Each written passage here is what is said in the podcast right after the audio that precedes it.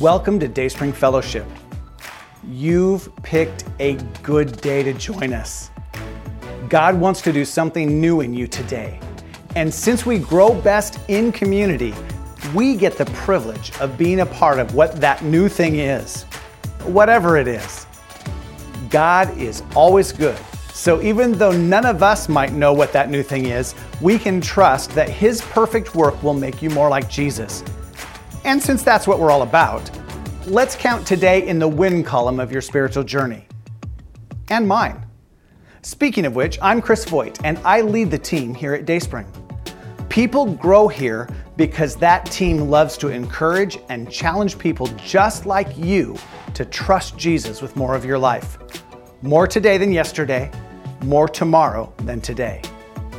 If you're visiting Dayspring today, we want you to know that we are a come as you are kind of church. We're a church of good old regular people, people trying to clean up their messy lives one step in the right direction at a time which means that no matter where you are on your spiritual journey, this is a good place to be in process, figuring it out. We haven't arrived yet, so we can be good company on the journey. Even if you aren't sure the Christian life is a journey you want to be on, this is a good place to ask questions as you look for answers. So, welcome.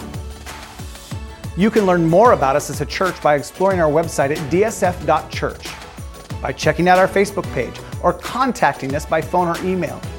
If you need help figuring out the next step to making Dayspring your home church, or if you just have questions, let us know. We'll help you find the answers. For today's service, you can find a discussion guide by selecting Watch from the top menu of our website. And now, let's join our service.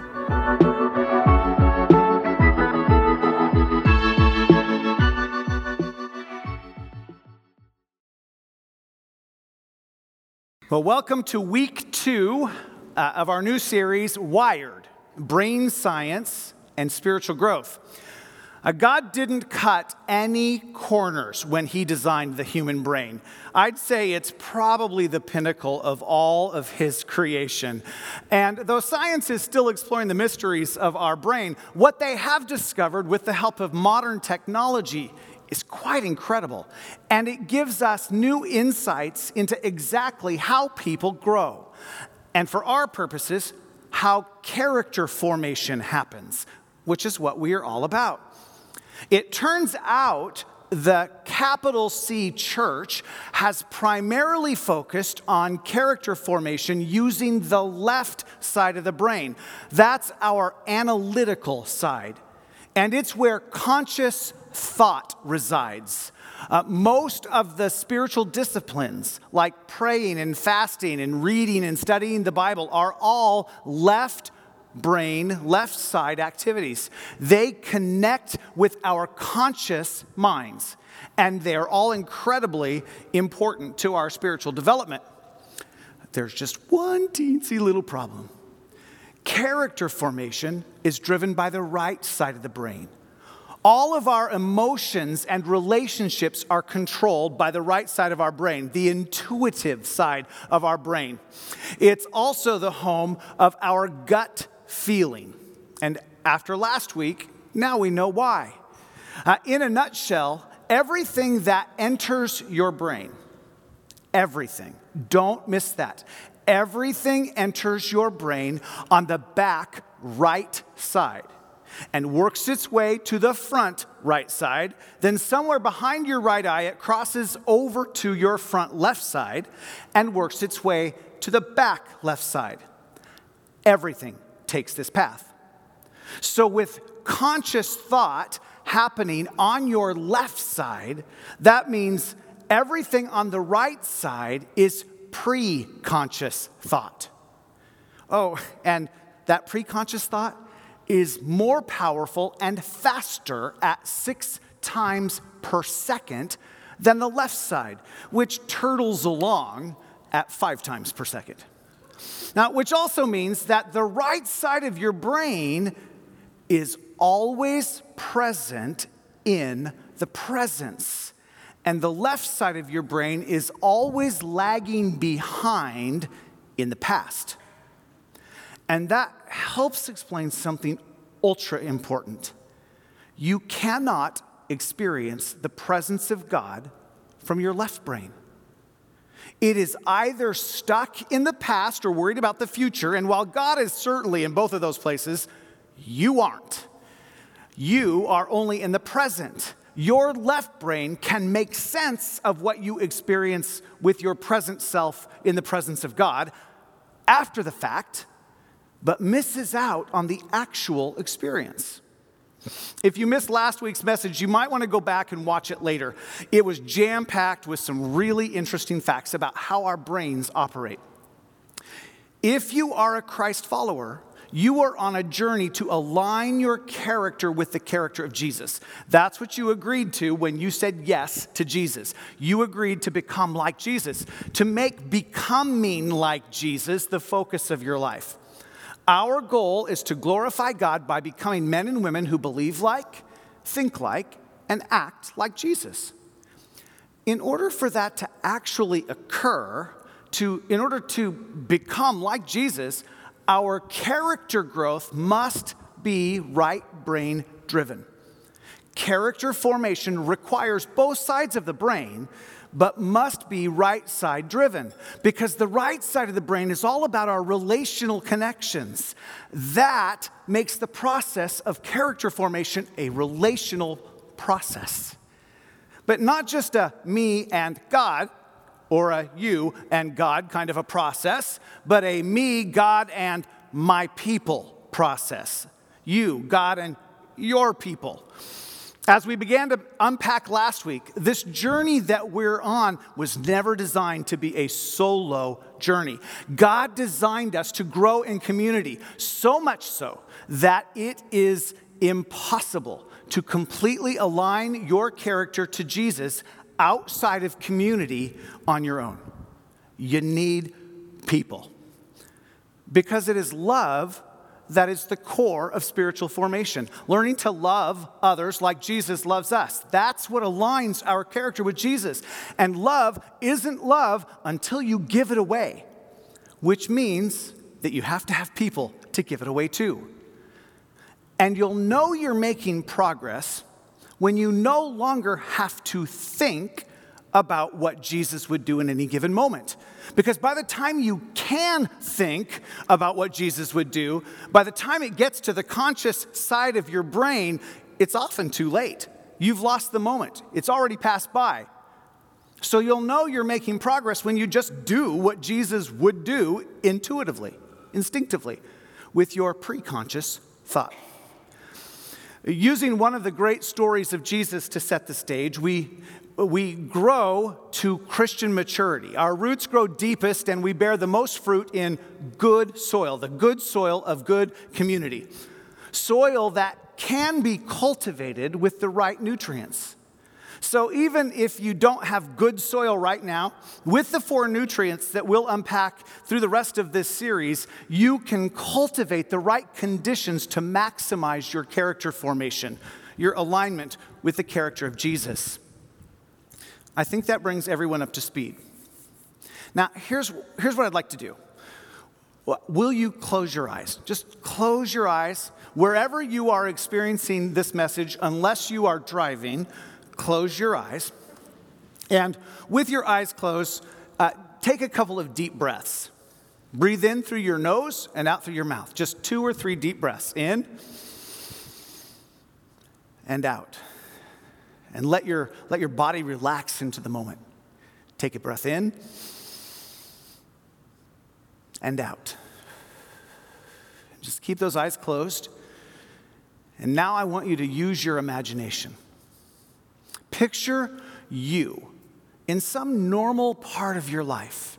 It can be at work or home, in a moment that you feel good about or not.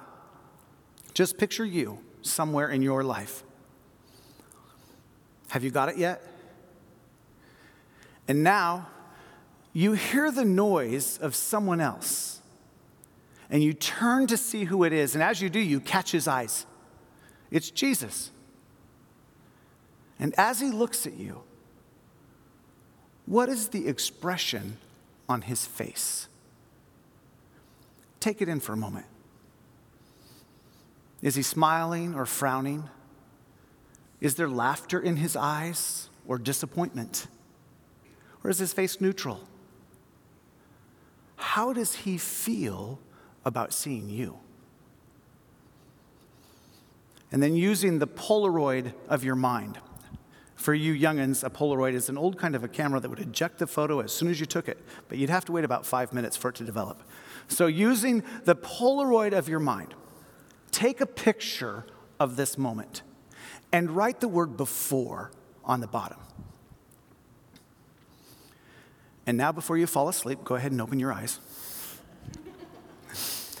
I've asked this question to quite a few people, and most of them have given me roughly the same answer when I asked them to tell me what expression Jesus had. At best, it's been an eyebrow raise, really kind of a look. Maybe a resigned acceptance. At worst, disappointment. Sometimes our shame gets in the way of that picture of Jesus. It's impacted by that feeling that I am not enough. You are not enough. And what you see on his face only confirms that truth. No one has ever told me it was something positive. Say a look of joy. The Apostle Paul, in his letter to the church in Corinth, wrote these words for God, who said, Let there be light in the darkness, has made this light shine in our hearts so that we could know the glory of God that is seen in the face of Jesus. What does the glory of God look like on a face? I'm not sure if you've ever thought about what you see in the face of Jesus when he looks at you or not, but what you actually see, whether it actually aligns with Scripture or not reveals a lot about your relationship with Jesus. It impacts everything about your spiritual formation. And think about it this way Who are the people in your life that you look forward to seeing, to look forward to spending time with? Of course, if you can't think of anyone that you look forward to spending time with, you've got some work to do. But for the rest of us, who is it? Uh, your spouse, your best friend, your kids, your grandkids, your parents. What do all of those people have in common? They also want to be with you. Brain scientist Dr. Allan Schore defines joy as being what I feel when I see the sparkle in someone's eye that conveys, I'm happy to be with you. Now, let me repeat that because I think this is about the best definition of joy I've ever heard. Joy is what I feel when I see the sparkle in someone's eye that conveys, I'm happy to be with you. Almost without fail, the first time I see my granddaughter Avery on any given day, her eyes light up, her arms open out, and she yells, Pops, as she runs to me. Joy is what I feel when I see that sparkle in her eyes, that sparkle that says, I'm happy to be with you, Pops. So, who do you look forward to seeing? We look forward to seeing people who look forward to seeing us. We avoid, consciously or subconsciously, the people we think don't look forward to seeing us or us seeing them.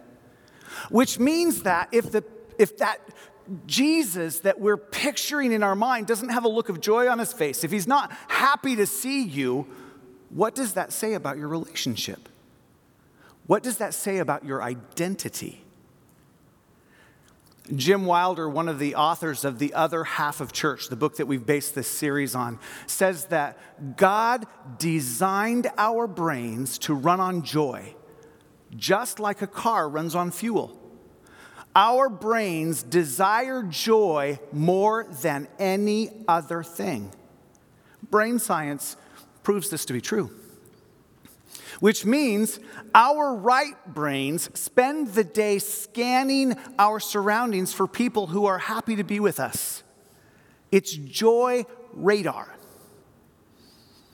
So let's align science with scripture. What does the Bible have to say about joy? And in particular, what does the Bible have to say about the face of God as it pertains to joy? Let's start with the Old Testament book of Numbers. Uh, this is a Hebrew blessing that God taught to Israel. Uh, it became one of their regular uh, daily prayers of blessing. From Numbers chapter 26, verse, verse, starting in verse 24. May the Lord bless you and protect you. May the Lord smile on you and be gracious to you. May the Lord show you his favor and give you his peace. May the Lord smile on you. May the Lord show you his favor. That sounds dangerously close to joy. I'd say it falls under our working definition of joy. You could paraphrase this blessing to say, May you feel the joy of God's face shining on you because he is happy to be with you. Now, how does that align with your before picture? Let's head to Psalm to the Psalm, Psalm 89, 15. As a worshiper, this is a favorite verse of mine. Uh, this is a psalm of Ethan the Ezrahite. He writes, Happy are those who hear the joyful call to worship, for they will walk in the light of your presence, Lord. We've talked a little bit in the past about the translation process.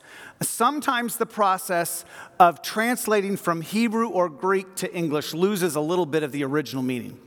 In this case, that phrase, light of your presence, in Hebrew would literally be in the light of your face.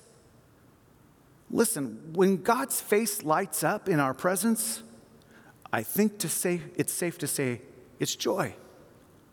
Now, there's another, here's another psalm, this one by King David, Psalm 16 11.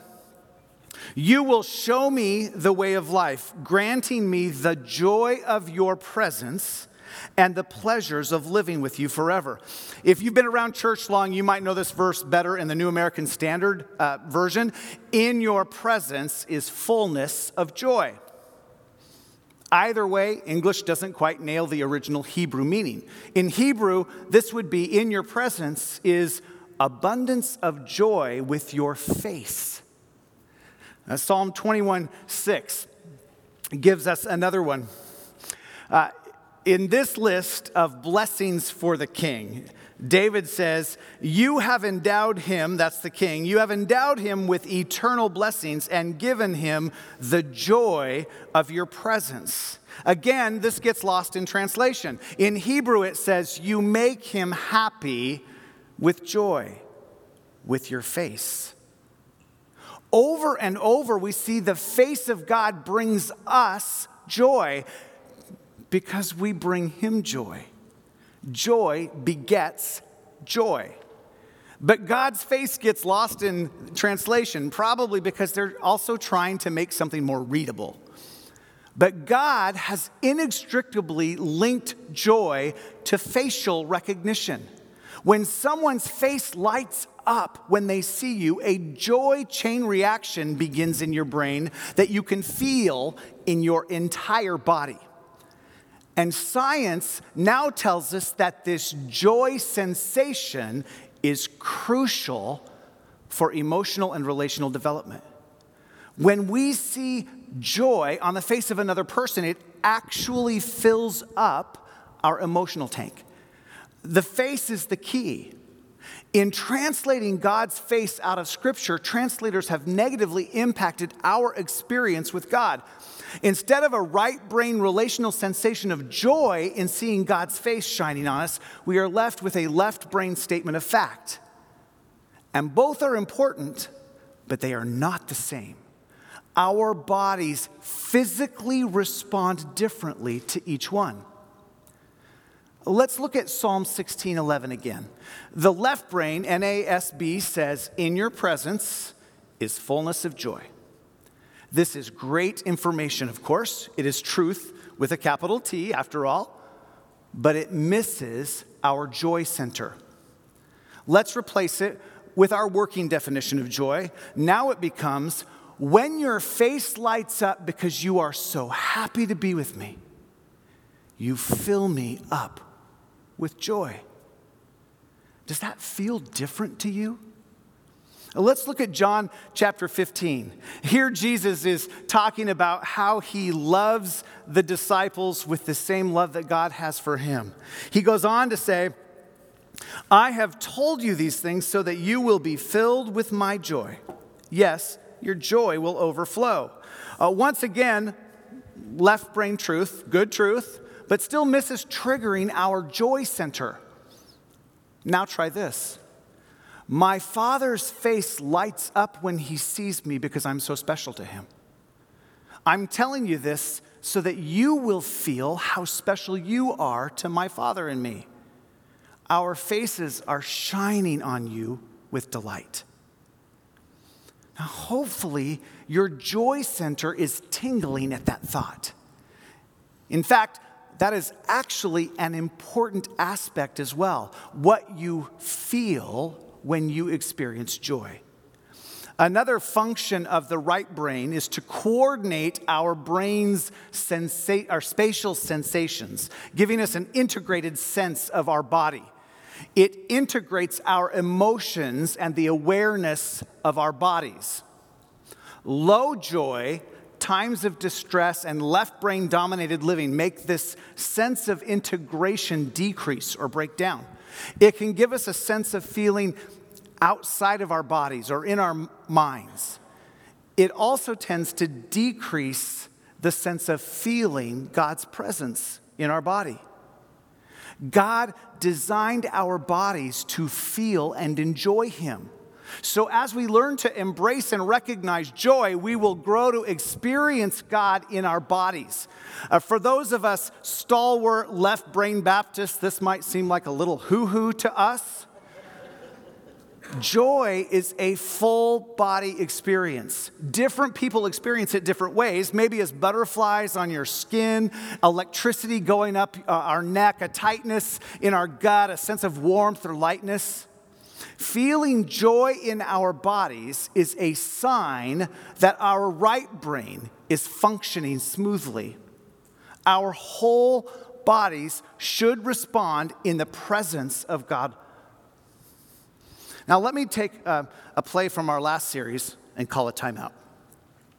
I'd like to speak to you, skeptical left brain Christians. As we talked about last week, uh, when you try to form character from the left side of your brain, you will always experience inconsistent results. You'll hit a wall, spiritually speaking. I think, think about your life. How many times have you felt like your spiritual growth was stalled? Like you needed to do more, finding, find another spiritual discipline to add that performance piece that will make you more mature.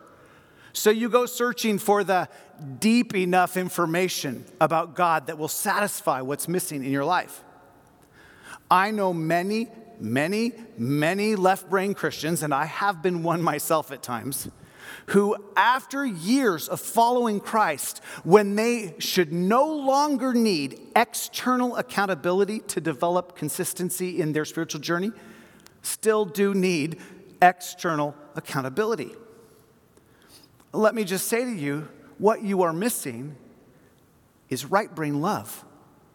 Jesus said, If you love me, then you will obey my commands. He didn't say, Obey my, my commands and then you will love me. Love comes first, and love is a right brain relational emotion that you feel in your body.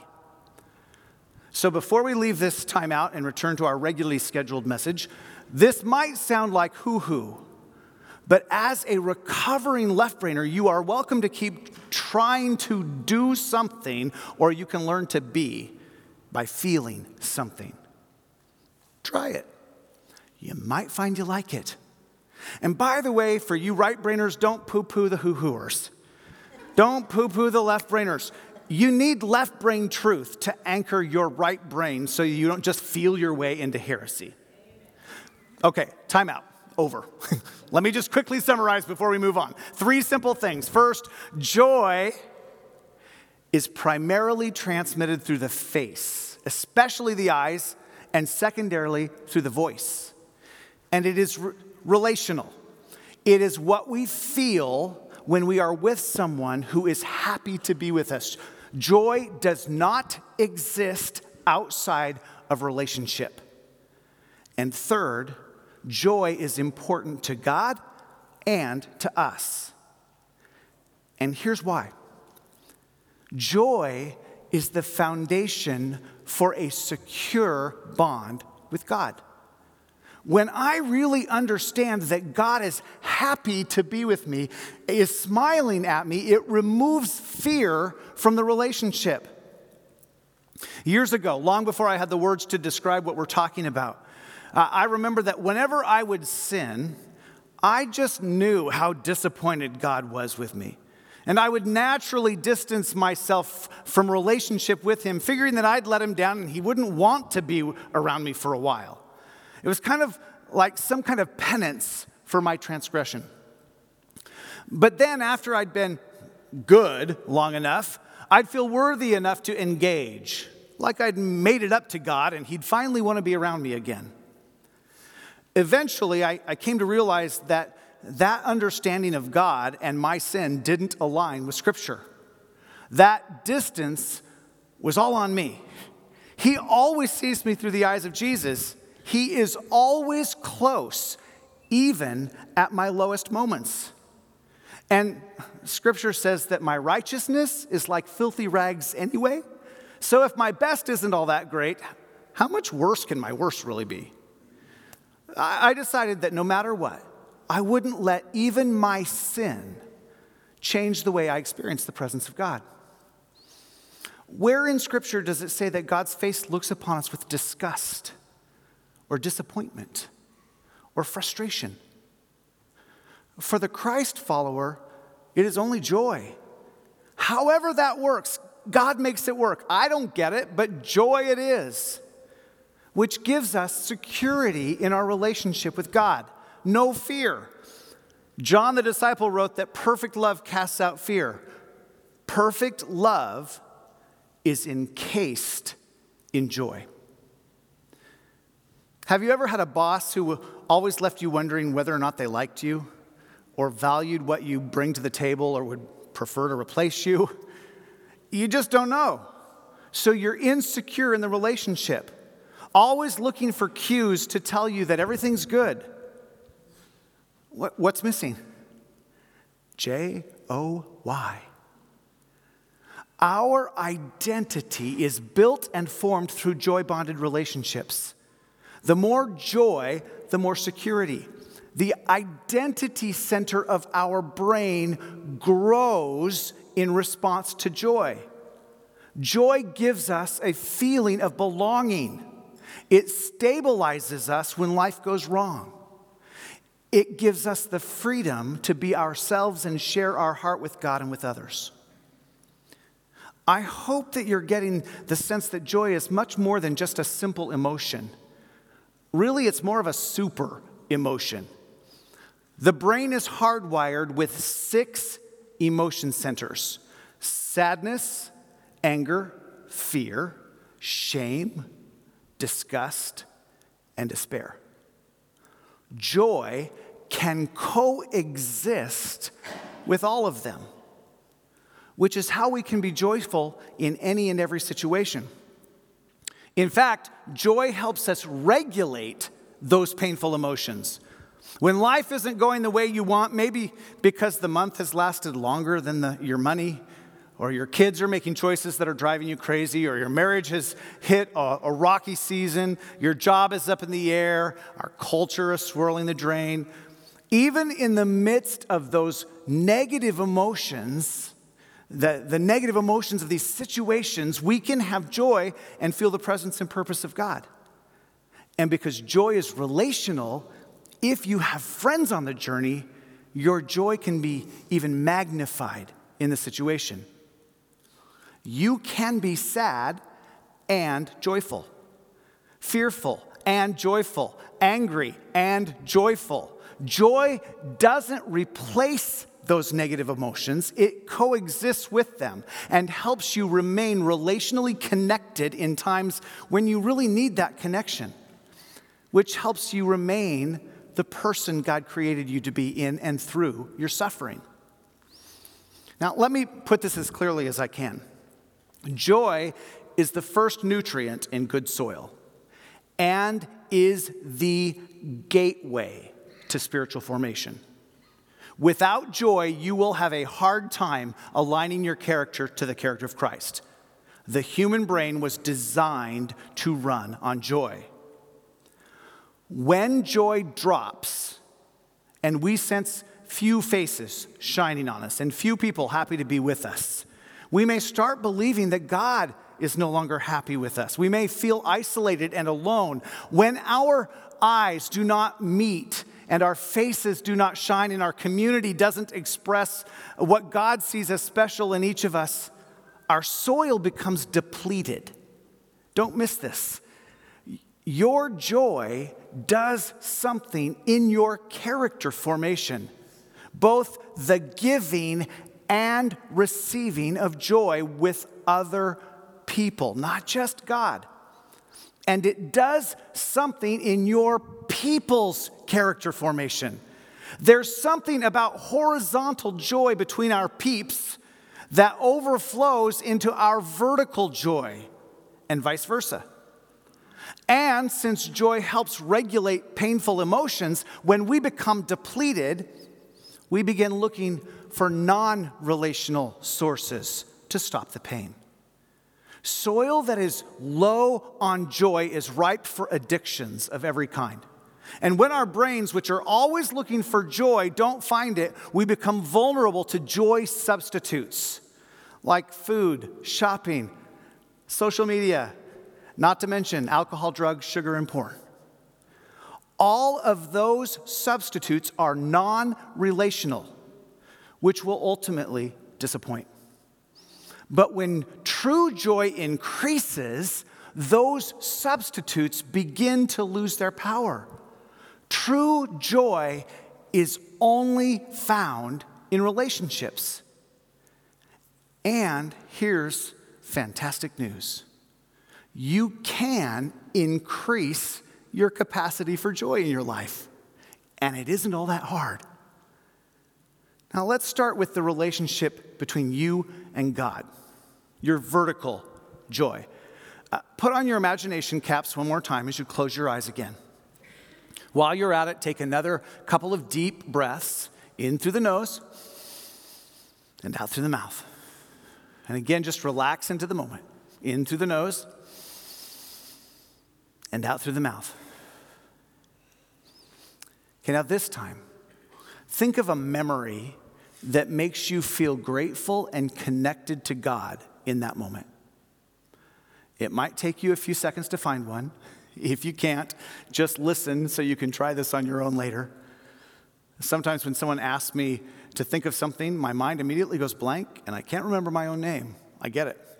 But try to find that memory right now if you can. Feel great, you feel grateful and connected to God in that moment. Now, once you have it, go back and relive that moment for 10 seconds. But before you do, let me just give you my example. Years ago, someone used words intended to break my spirit successfully for a few days. What they said made me feel like my only option was to walk away from leading worship in order to find another calling. I was doubting everything that I believed God had called me to. And a few days later, carrying all of that weight, I was leading worship in this very room, right here in this, in this very space. And it was electric with God's presence. Everyone felt it. It was one of the holiest moments this room has ever collectively experienced. And in those moments, I felt the approval of God as He began to restore my broken heart. So I'll give you 10 seconds right now you relive your memory just like I did. Give it as much detail as you can.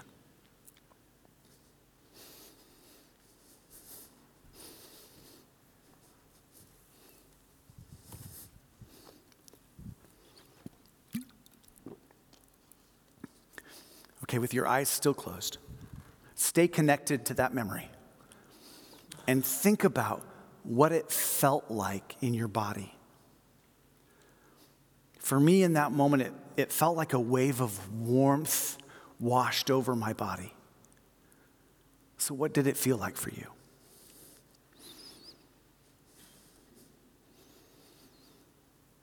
And then one last thing. What do you think God might have been wanting to impress on you by that memory? For me, it was approval and security.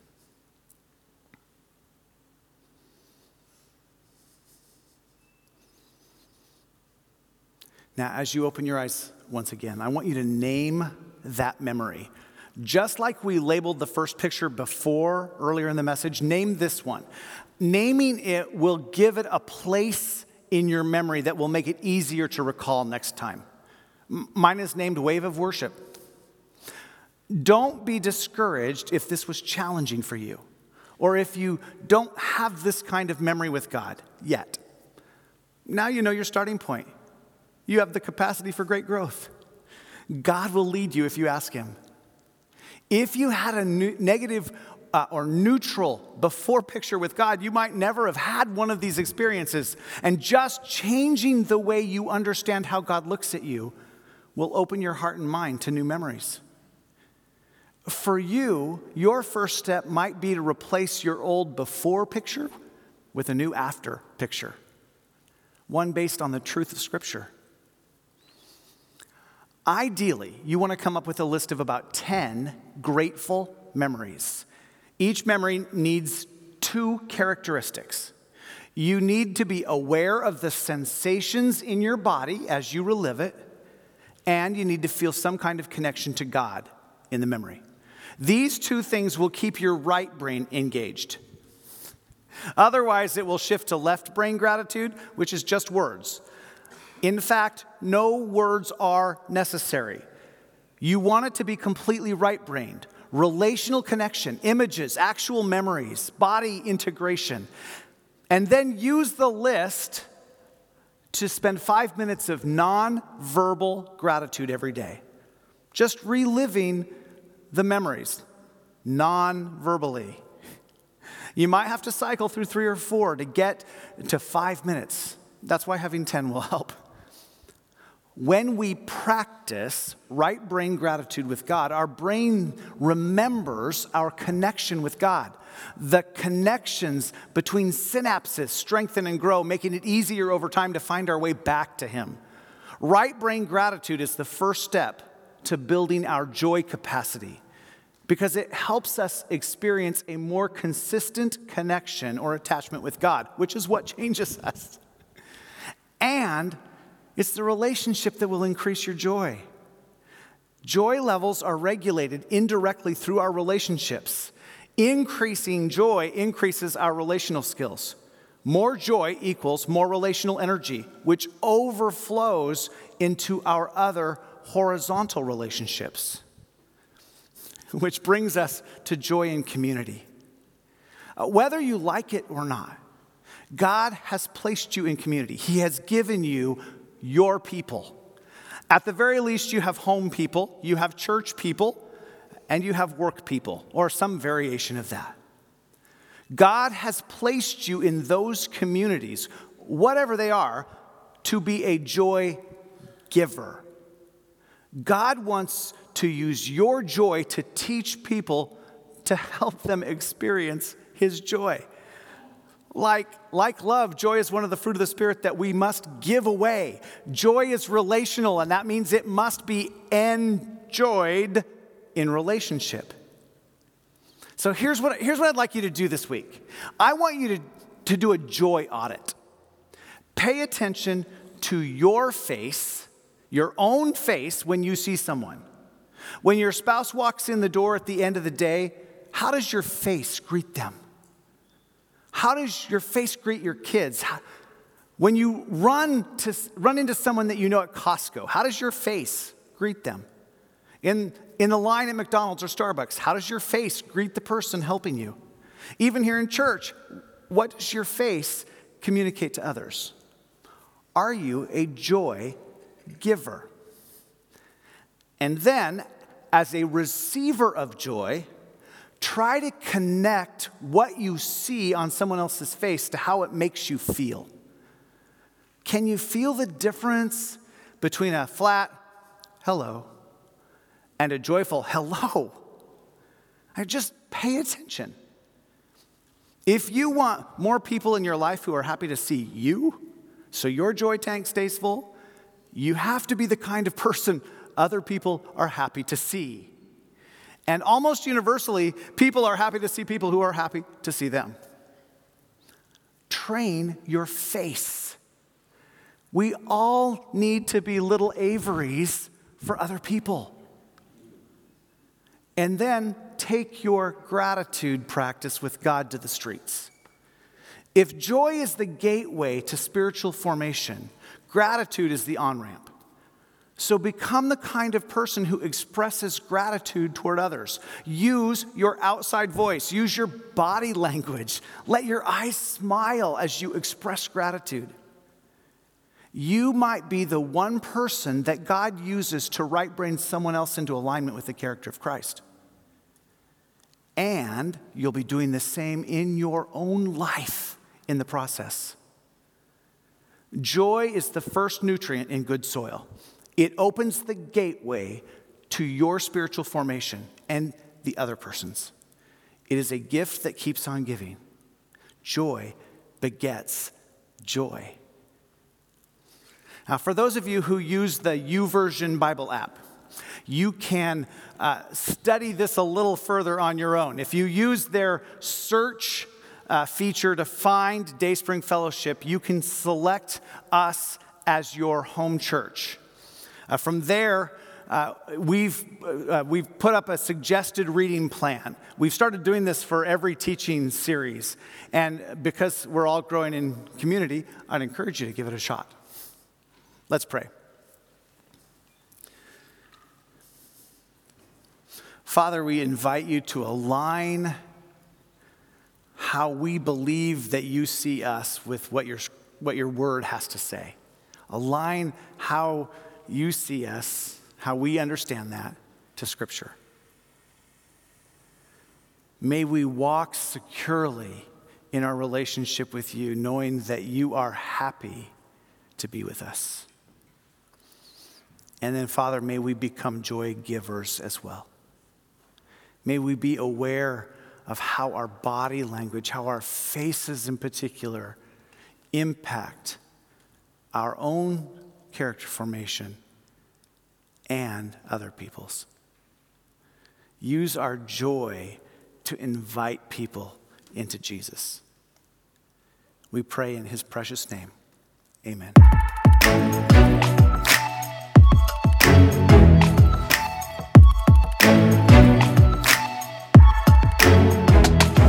Thank you for joining us today. Let me encourage you to download the discussion guide by selecting Watch from the top menu of our website.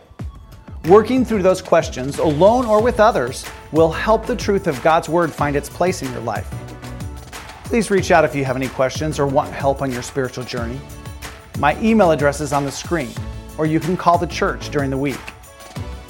This ministry is made possible because of people like you people who believe in what God is doing through Dayspring. Your financial generosity is evidence of God's work in your life. If you're just checking us out today, please know that we don't expect you to give anything to support Dayspring. That is the responsibility of our Dayspringers. Just enjoy the rest of your day. If you'd like to start giving, we have three easy ways for you to get us your gift. Please see the online giving section of our website, or text GIVE to the number on your screen, or mail a check to us at the address you'll find on our website. And before I sign off, thank you for liking and sharing and following Dayspring on whatever platform you are on. Thank you for rating us where that is appropriate. I am so encouraged when you share something that has impacted you through this service with someone else. Until we meet again, may you experience great joy in the presence of Jesus.